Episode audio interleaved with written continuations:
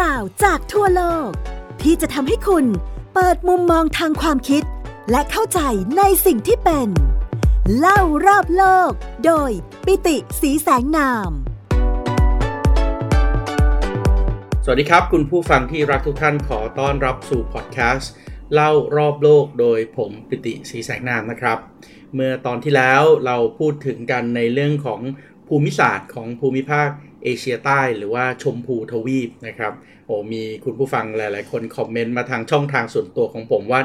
อาจารย์เล่าต่อได้ไหมว่าหลังจากที่ภูเขาชนกันแล้ว แล้วกลายเป็นเทือกเขาหิมาลายาเนี่ยมันเกิดอะไรขึ้นต่อ แล้วก็มีคำถามหนึ่งที่น่าสนใจมากเลยก็คือ อาจารย์พื้นที่ที่อาจารย์เล่าว่าเอเชียใต้เนี่ยมันคือชมพูทวีปใช่ไหมคือพื้นที่เดียวกันใช่ไหมแล้วทำไมถึงเรียกพื้นที่นี้ว่าชมพูล่ะจริงๆ แล้วคำว่าชมพูเนี่ยนะครับมาจาก จัมมูนะครับจัมมูหรือว่าชมพูเนี่ยนะครับก็คือ ผลไม้ชนิดหนึ่งครับ ที่คนไทยเราเรียกว่าลูกว่านะครับ ลูกว่าเนี่ยก็เป็นผลไม้เป็นไม้ยืนต้นนะครับ ลูกเนี่ยสีดำเข้มเลยนะครับรสเปรี้ยวอมหวานนะครับ ทุกวันนี้อินเดียเองเนี่ยถ้าเกิดว่าเราเดินทางไปในตลาดเนี่ยเราก็จะเจอผลไม้ที่เรียกว่าจัมมูหรือว่าชมพูเนี่ยขายอยู่เต็มไปหมดเลยนะครับ เพราะว่าพื้นที่ตรงนี้เนี่ยพืชประจำถิ่น แล้วก็ที่มีลูกอยู่หลากหลายด้วย เพราะมันถูกกับภูมิอากาศถูกกับภูมิประเทศตรงนี้เนี่ยนะครับก็คือต้นจัมมูหรือว่าจัมพูนี่แหละนะครับแล้วก็ด้วยความที่มีต้นไม้จำนวนนี้อยู่เป็นจำนวนมากเนี่ยพื้นที่ตรงนี้ก็เป็นจมูทวีป หรือว่าชมพูทวีปด้วยนะครับตำนานการเกิดขึ้นของแผ่นดินชมพูทวีปเนี่ยก็มีหลากหลายตำนานนะครับตำนานหนึ่งที่พูดถึงกันแล้วก็อาจจะเชื่อมโยงกับสิ่งที่เรารับรู้รับทราบกันด้วย นั่นก็คือนารายอวตารนะครับ นารายอวตารปางหนึ่งเนี่ยก็พระนารายเนี่ยนะครับก็อวตารลงมาเป็นเต่านะครับเรียกว่ากุรมาวตารเพื่อที่จะ อำนวยความสะดวกนะครับช่วยเหลือให้การกวนเกษียณสมุทรเนี่ยเกิดขึ้นได้นะครับแล้วก็เขาบอกว่าการกวนเกษียณสมุทรเนี่ยหลังจากที่ได้น้ำอมฤตออกมาแล้ว อีกสิ่งหนึ่งที่ได้ออกมาจากการกวนเกษียณสมุทรด้วยนะครับก็คือก้อนของเนยแข็งนะครับแล้วก็เนยแข็งทั้ง 4 ก้อนเนี่ยก็ก้อนหนึ่งที่ไหลตัวลงมาทางทิศใต้เนี่ยก็ก่อกำเนิดเป็นชมพูทวีปนะครับเพราะฉะนั้นในในความคิดของคนอินเดียสมัยโบราณเนี่ยนะครับก็คิดว่าโลกเนี่ยประกอบด้วย 4 ทวีป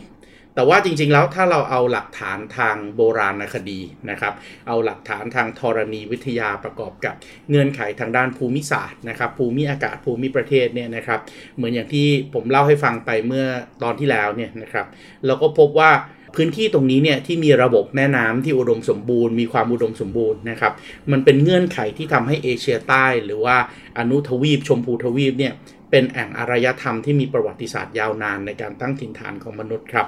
เราพบว่ามนุษย์สมัยใหม่ที่หน้าตาเป็นแบบพวกเราแล้วนะครับ ย้อนหลังกลับไปเนี่ยก็เริ่มต้นตั้งรกรากในพื้นที่แห่งนี้นะครับใน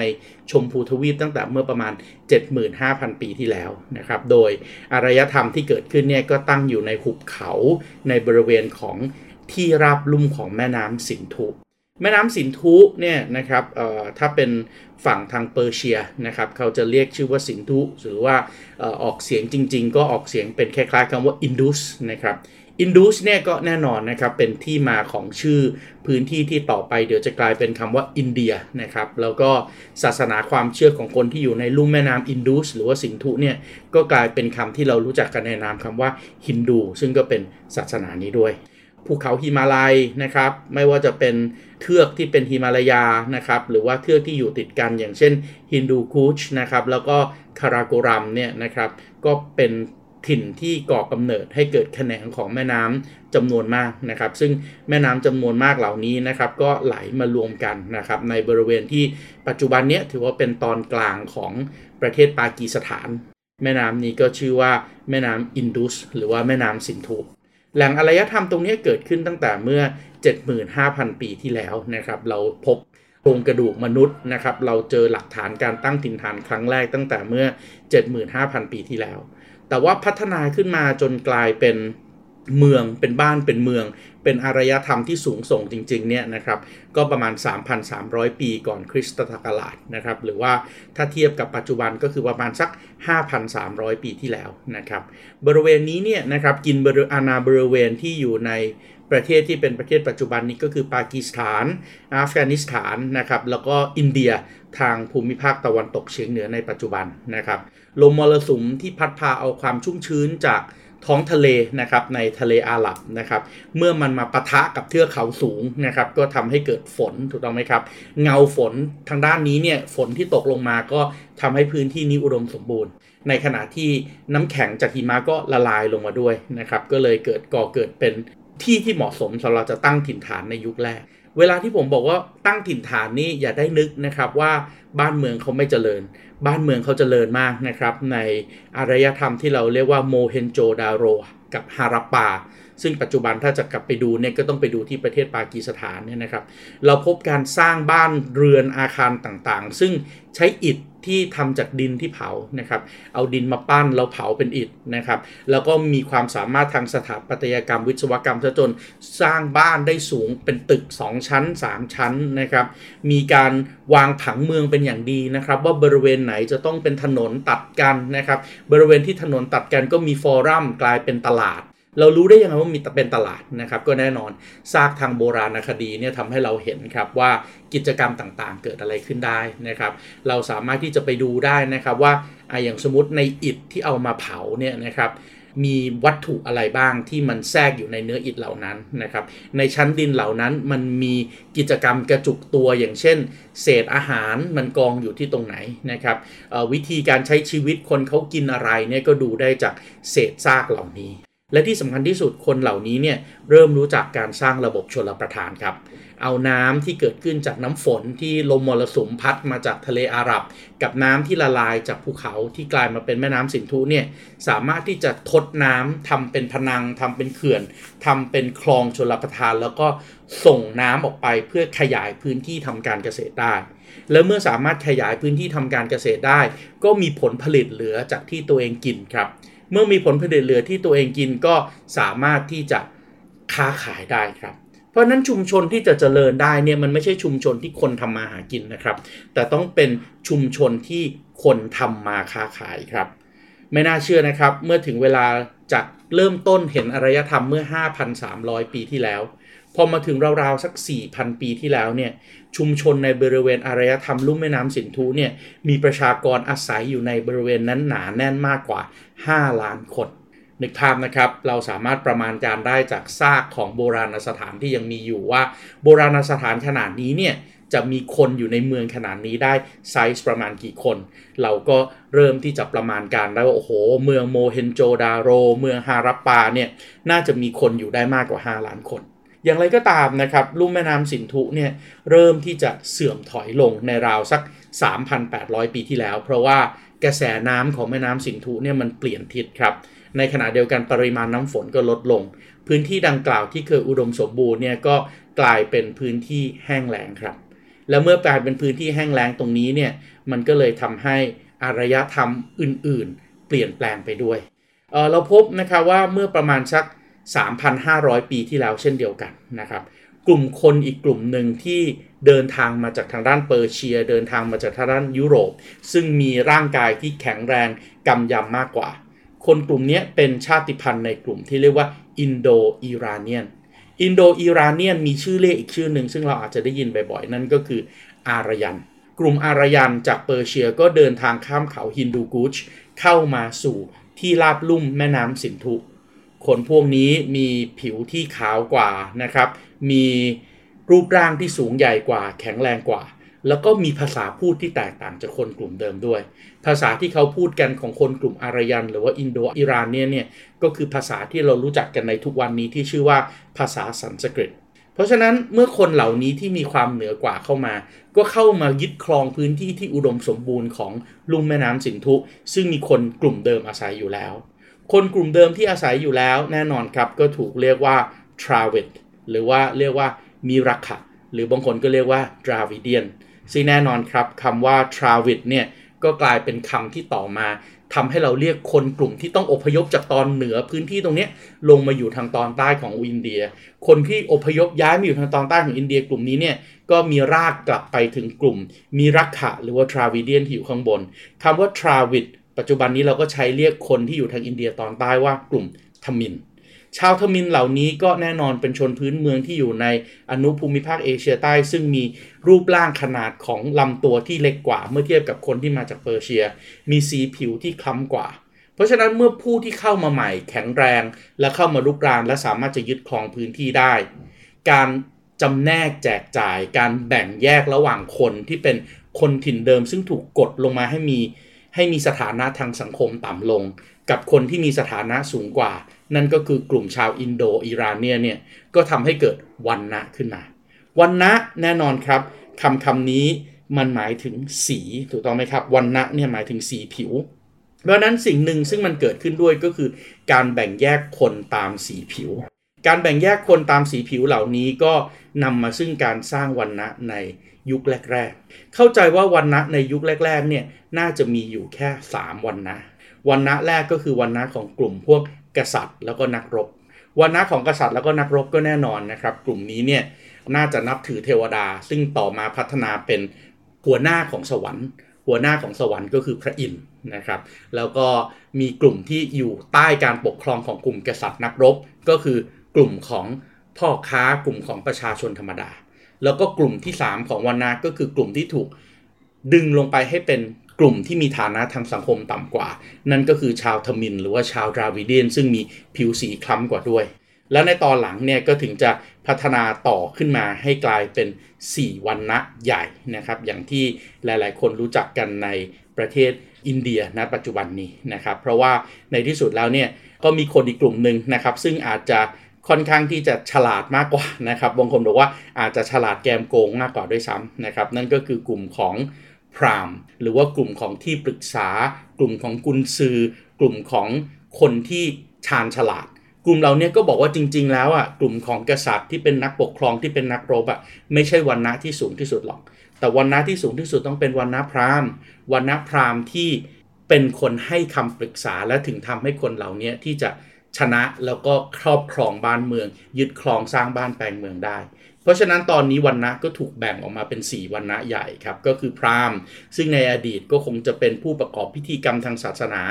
สามารถที่จะติดต่อกับพระเป็นเจ้าต่างๆ ได้พระเจ้าต่างๆ ได้เทพเจ้าต่างๆ ได้ถูกต้องไหมครับ เพราะฉะนั้นในจักรวาลฮินดูเนี่ยผมเคยเล่าให้ฟังแล้วว่าในจักรวาลพราหมณ์เนี่ยมันเกี่ยวข้องกันกับกับพื้นที่ของ ภูมิศาสตร์อย่างแบ่งแยกไม่ได้เลยถูกต้องไหมครับ เช่น เทพเจ้าสูงสุดใช่ไหมฮะเมื่อก่อนนี้กลุ่มนักรบเนี่ยอาจจะนับถือหัวหน้าของเทวดา หัวหน้าเทวดาก็คือพระอินทร์เพราะพระอินทร์เนี่ยเป็นผู้ปกครองเทวดาทั้งหมด แต่แล้วพอพราหมณ์บอกว่าฉันเหนือกว่า ฉันก็ต้องมาจากคนที่ยิ่งใหญ่กว่าพระอินทร์สิ เพราะฉะนั้นใครล่ะที่ยิ่งใหญ่กว่าพระอินทร์ The God ไม่ใช่ Gods ใช่ไหมครับ The Gods หรือว่าเทพเจ้าที่ยิ่งใหญ่ที่สุดจริง ๆ ก็แน่นอนครับ เกี่ยวข้องกับหลักภูมิศาสตร์เหมือนที่ผมพูดมาละ ทางตอนเหนือเนื่องจากสุดขอบจักรวาลของชมพูทวีปก็คือเทือกเขาขนาดใหญ่หิมาลัย เทพเจ้าที่ยิ่งใหญ่แห่งเทือกเขาหิมาลัย เจ้าแห่งภูเขา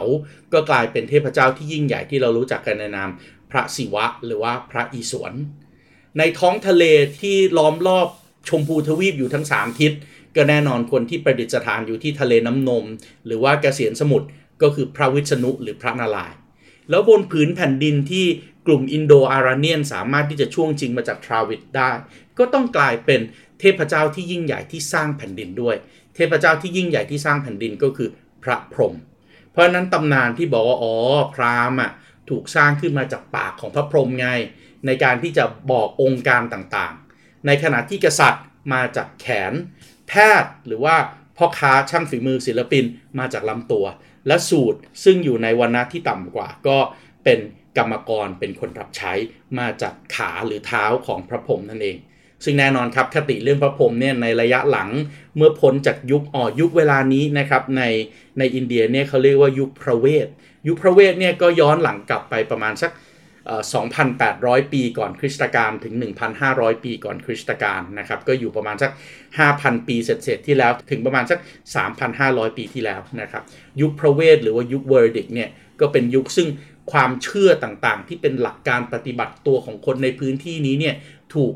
ทำขึ้นมาแล้วกลายเป็นหลักในการใช้ชีวิตนะครับ ซึ่งเราอาจจะเรียกศาสนาในยุคนี้ว่าศาสนาพราหมณ์ เรายังไม่เรียกว่าเป็นศาสนาพราหมณ์ฮินดูนะครับเพราะเดี๋ยวมันจะต้องเกิดการปฏิรูปเกิดอะไรขึ้นต่างๆ แต่ว่าเรื่องราวที่ผมพูดมาอย่างเช่นเรื่องของวันนะการแบ่งคนในหน้าที่ต่างๆ ตามสีผิวตามชาติพันธุ์เนี่ยมันเกิดขึ้นละ แล้วก็มีการบันทึกอยู่ในคัมภีร์ด้วยคัมภีร์แรกเริ่มแรกสุดเลยนะครับของพราหมณ์เนี่ยเขาเรียกว่าเป็นคัมภีร์ฤกขเวทนะครับคัมภีร์ฤกขเวทก็ถือว่าเป็น ตำราทางศาสนาที่เก่าแก่ที่สุดด้วยนะครับ ประกอบไปด้วยบทสวดท่วงทำนองต่างๆ ที่มีการกำหนดไว้อย่างตายตัวนะครับ พูดถึงบทบาทบทสวดในการสรรเสริญเจริญพระคุณนะครับของอำนาจของเทวดาประวัติการสร้างโลก การที่พระพรหมสร้างมนุษย์และสร้างสรรพสิ่งทั้งหลายนะครับ แล้วก็แน่นอนนะครับว่าคนที่บอกว่าเป็นคนที่รวบรวมแล้วก็สร้าง คัมภีร์ฤกขเวทตรงนี้ขึ้นมาเนี่ยก็คือมหาฤาษีวยาตนะครับ ซึ่งมหาฤาษีวยาตนี่แหละเดี๋ยวก็จะกลายเป็นคนบุคคลในตำนานนะครับ ซึ่งเป็นผู้รจนามหากาบมหาภารตะด้วย มหากาบมหาภารตะก็พูดถึงความขัดแย้งนะครับที่เกิดขึ้นของวงต่างๆ ในวันณะกษัตริย์นะครับ เพราะว่าแน่นอนครับกษัตริย์ที่เป็นเครือญาติกันก็อยู่ด้วยกันมันก็ต้องมีปากมีเสียงกัน แล้วก็เกิดมหาสงครามครั้งใหญ่ขึ้นมา เรียกว่ามหาภารตะ แล้วก็การจดจำประวัติศาสตร์ในรูปของมหากาบก็เกิดขึ้น เช่นเดียวกับมหาสงครามระหว่างกลุ่มอารยันที่เดินทางเข้ามาใหม่ แล้วมาปะทะกับทราวิดนะครับหรือว่ากลุ่มคนทมินในปัจจุบันนี้เนี่ยก็กลายเป็นมหาสงครามที่กลายเป็นมหากาบด้วย มหากาบเรื่องนั้นก็คือมหากาบมหาภารตะนะครับเพราะฉะนั้นมหากาบมหาภารตะกับมหากาบรามยณะเนี่ย ก็ถือว่าเป็น 2 มหากาบเลยนะครับ ที่กำหนดบทบาทแล้วก็มีวิธีคิดส่งผลต่อวิธีคิดของคนในสังคมเอเชียใต้มาจนถึงทุกวันนี้ ความขัดแย้งระหว่างกลุ่มผู้นำนะครับ กลายเป็นมหากาบที่เรียนรู้แล้วไม่อยากจะทำให้เกิดมหาสงครามนั้นซ้ำขึ้นมาอีก เรียกว่ามหาภารตะ พยายามจะสอนว่าคนต้องทำตามหน้าที่ที่ถูกกำหนดไว้ยังไงบ้าง ในขณะที่มหากาบที่พูดถึงความขัดแย้งระหว่าง คนกลุ่มที่มาใหม่คืออารยันกับดราวิเดียน ก็กลายเป็นมหากาบรามายณะ เพราะฉะนั้นตรงนี้ก็ถือว่าเป็น 2 เรื่องสำคัญนะครับที่เราควรจะต้องรู้นะครับแล้วก็เป็นเบสิกพื้นฐานเลยของศาสนาพราหมณ์ त्वमेव प्रत्यक्षम् ब्रह्मासि त्वमेव प्रत्यक्षम् ब्रह्म वदिष्यामि ऋतम् वदिष्यामि อีกเรื่องหนึ่งนะครับที่ผมคิดว่าเราควรจะต้องเรียนรู้มากยิ่งขึ้นเมื่อพูดถึงศาสนาพราหมณ์ด้วยก็คือ เรามักจะพูดกันว่าศาสนาพราหมณ์แบ่งคนออกเป็น 4 วันนะหรือบางคนก็บอกไม่จริงหรอกมันยังมีวันนะที่ 5 ด้วยนะครับวันนะที่ 5 ก็คือจันทาน หรือว่าหริชน หรือว่าดลิตนะครับ ซึ่งในความเป็นจริงอันนี้อาจจะเป็นความเข้าใจที่ผิด อย่างที่ผมบอกนะครับว่าการเกิดขึ้นของวันนะเนี่ยมันเกิดขึ้นแล้วก็เป็นผลมาจากการประทะกันของคน 2 กลุ่มถูกต้องไหมครับ แล้วก็มีการกดเอากลุ่มทราวิดหรือว่ากลุ่มทราวิเดียนเนี่ยให้เป็นวันนะที่ต่ำกว่าทำงานรับใช้ก็คือวันนะสูตร ในขณะที่กลุ่มของคนอารยันเองเนี่ยก็แบ่งออกเป็น 3 พวกใช่ไหมครับพราหมณ์กษัตริย์ แล้วก็แพทย์แต่ปัญหาก็คือ 2 กลุ่มนี้เนี่ยก็ยังคงมองว่าคนที่จะได้รับสถานะทางสังคมเนี่ย ควรจะต้องเป็นกลุ่มเลือดบริสุทธิ์ เลือดบริสุทธิ์ก็คืออินโดอารยันก็ไม่ควรจะไปสมสู่มีลูกกับทราวิดเพราะฉะนั้นถ้าไปข้ามวันนะกันโดยเฉพาะไปมีอะไรกับวันนะที่ต่ำกว่าที่ข้ามสีผิวของตัวเอง ข้ามกลุ่มชาติพันธุ์ของตัวเองเนี่ยคนกลุ่มนี้ก็จะไม่เป็นที่ยอมรับของสังคมเลย และกลุ่มคนที่ไม่ได้ยาการยอมรับจากสังคมเนี่ยเขาไม่ได้ถือว่าเป็นวันนะที่5นะครับแต่อยู่ในสถานะที่แย่กว่าวันนะที่ 5 ด้วยซ้ำเขาเรียกคนกลุ่มนี้ว่าคนนอกวันนะ แน่นอนครับบางครั้งก็จะมีคำเรียกชื่อต่างๆนะครับที่เรียกว่าหริชน หรือที่เรียกว่าดาลิตด้วย แต่ว่าความในความเป็นจริงในหลักการจริงๆเนี่ยนะครับเมื่อชายหญิงที่แต่งงานกันแล้วอออยู่กันคนละวันนะเนี่ยไม่ว่าจะเป็นวันนะไหนแต่งงานกับวันนะไหนเนี่ยมันจะมีชื่อเรียกสถานะของคนของคนเหล่านั้น และการบางครั้งการแต่งงานข้ามวันนะกัน ก็ไม่ได้ทำให้ลูกเป็นจันทานหรือทาลิตด้วยนะครับ ยกตัวอย่างเช่น ถ้าชายหญิงที่อยู่ในวันนะเดียวกันแต่งงานกัน แน่นอนนะครับ อันนี้ไม่มีปัญหาอยู่ละ ถ้าพ่อเป็นกษัตริย์ แม่เป็นกษัตริย์ ก็คืออยู่ในวงญาติโกโหติกาของนักปกครองนักรบ แต่งงานกันมีลูกออกมา ลูกก็อยู่ในวันนะกษัตริย์ แต่ถ้าเกิดว่าชายแต่งงานกับหญิงที่วันนะต่ำกว่าตนเอง 1 ชั้น ต้องเข้าใจนะครับว่าในกษัตริย์เองเนี่ยก็มีหลายชั้น ในแพทย์ก็มีหลายชั้น ในพราหมณ์ก็มีหลายชั้น เพราะฉะนั้นถ้าชายที่อยู่ในวันนะหนึ่งแต่งงานกับหญิงที่อยู่ในวันนะที่ต่ำกว่าตัวเองหนึ่งชั้น ลูกที่เกิดมา เขาบอกยังอยู่ในวันนะเดียวกับบิดา แม้กระทั่งถ้าสมมตินะครับ กษัตริย์แต่งงานกับแพทย์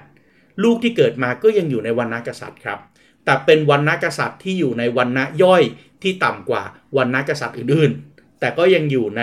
วันณะเดียวกับบิดาอยู่นะครับ แต่ว่าแน่นอนครับศักดิ์ศรีไม่เท่ากัน เพราะตามความคิดในจักรวาลพราหมณ์ในสมัยนั้นเขาบอกว่าเกิดจากวันณะของมารดาที่ไม่บริสุทธิ์นะครับ เพราะฉะนั้นถ้าพ่ออยู่ในวันณะพราหมณ์ แต่งงานกับหญิงที่อยู่ในวันณะกษัตริย์ ลูกก็ยังคงเป็นวันณะพราหมณ์ครับ แต่จะเป็นวันณะพราหมณ์ที่ต่ำกว่าคนที่เป็นพราหมณ์แท้ๆเมื่อเทียบกับลูกของคนที่เป็นพราหมณ์ผู้ชายแต่งงานกับพราหมณ์ผู้หญิง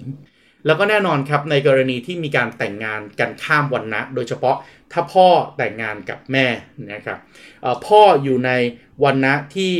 สูงกว่าแต่งงานกับแม่ที่อยู่ในวันนะต่ำกว่าเนี่ยอันเนี้ยบางทียังพอรับได้นะครับ ยกตัวอย่างเช่น ถ้าพ่ออยู่ในวันนพราหมณ์ แต่งงานกับแม่ที่อยู่ในวันนแพทย์ ลูกออกมาที่ผมบอกว่ายังเป็นพราหมณ์อยู่ แต่จะเป็นพราหมณ์ที่ศักและสีลดลงมา เขาเรียกกลุ่มนี้ว่า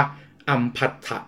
ในขณะที่ถ้าพ่อเป็นพราหมณ์ แต่งงานกับแม่ที่อยู่ในวรรณสูตร ลูกออกมาเรียกว่า นิสาทะ หรือว่าปาราสวะ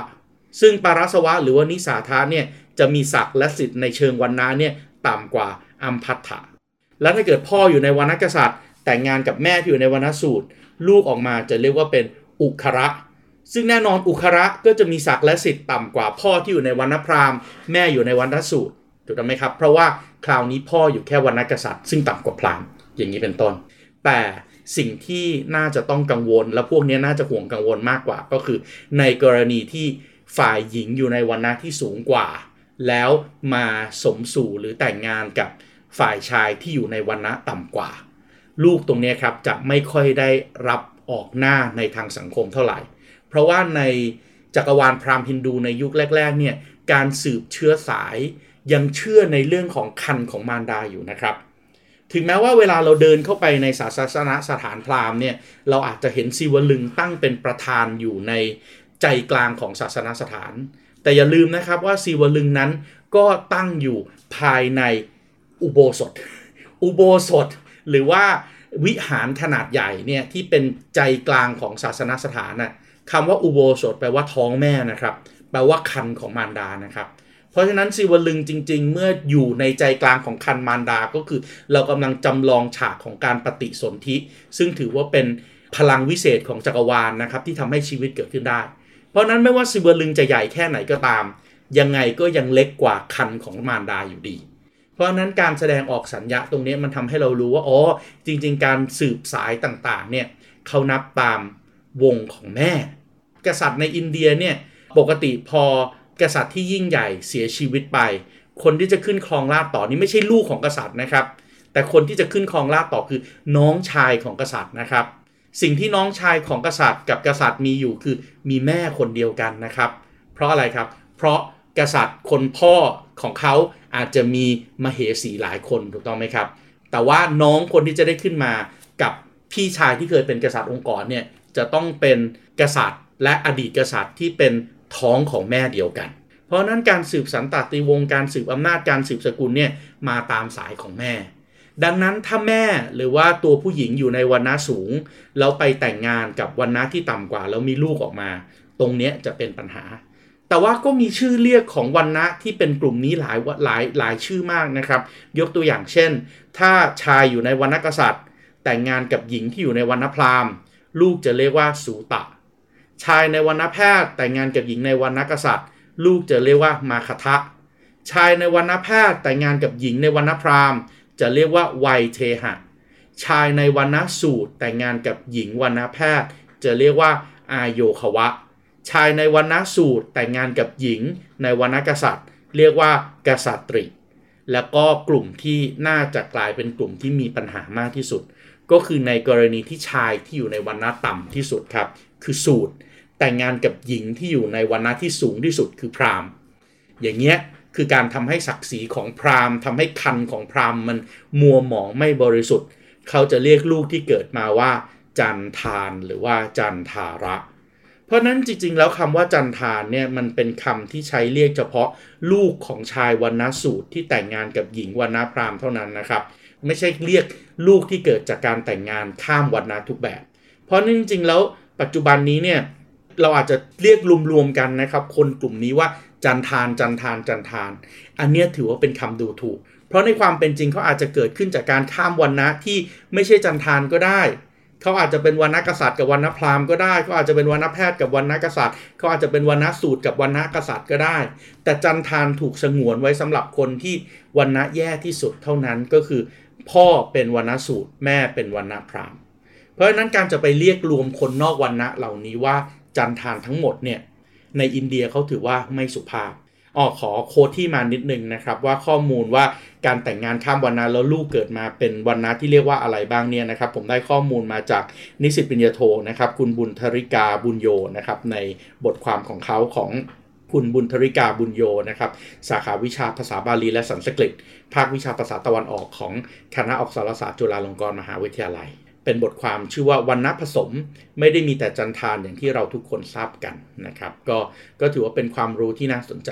คำถามก็คือเอาแล้วถ้าไม่ใช่จันทาน แล้วเวลาเราอยู่ในอินเดียเราอยู่ในเอเชียใต้ ถ้าเราจะเรียกคนกลุ่มนี้ให้ให้เขายอมรับได้เนี่ยเราจะเรียกเขาว่าอะไรดีคำตอบก็คือเราจะใช้คำกลางๆ และเรียกเขาว่าดาลิตครับ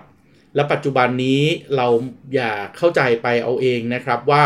คนยังต้องทำหน้าที่ตามวันณะที่มีอยู่ไม่ใช่แล้วนะครับ คนไม่ได้ทำตามหน้าที่ตามวันณะที่มีอยู่ต่อไปแล้วนะครับ เนื่องจากเรื่องราวที่ผมเล่าเนี่ยมันผ่านมาแล้ว 4,000 ปีนะครับเพราะนั้นปัจจุบันนี้คนที่ทำงานเก็บขยะล้างห้องน้ำหรือคนไม่มีบ้านที่เป็นวันณะพราหมณ์ก็มี ในขณะที่วรรณะศูทรหรือทลิตเอง ขึ้นมาเป็นนักการเมืองขึ้นมาเป็นถึงขนาดประธานาธิบดีของประเทศ ซึ่งถ้าตามวรรณะแบบเดิมมันน่าจะเป็นวรรณะกษัตริย์ถูกต้องไหมครับ ก็ไม่ได้เป็นอย่างนั้นแล้ว อาจารย์มหาวิทยาลัยที่เก่งกาจฉกาจฉกรรจ์เป็นระดับ professor ระดับโลกเนี่ยที่เป็นทลิตก็มี เช่นเดียวกันนะครับวรรณะพราหมณ์ที่ยังเป็นนักวิชาการเป็นอาจารย์ระดับโลกก็ยังมีอยู่เช่นเดียวกัน แต่อันนึงที่อาจจะต้องจำไว้ด้วยก็คือ เวลาเราไปทำธุรกิจ เวลาเราไปทำงาน หรือเรามีเพื่อนเป็นคนอินเดีย เป็นคนเอเชียใต้เนี่ยแล้วเรารู้ว่าเขานับถือศาสนาพราหมณ์ฮินดู เป็นเรื่องที่ค่อนข้างที่จะไม่สุภาพนะครับ ถ้าจะไปถามวันณะของเขาโดยตรง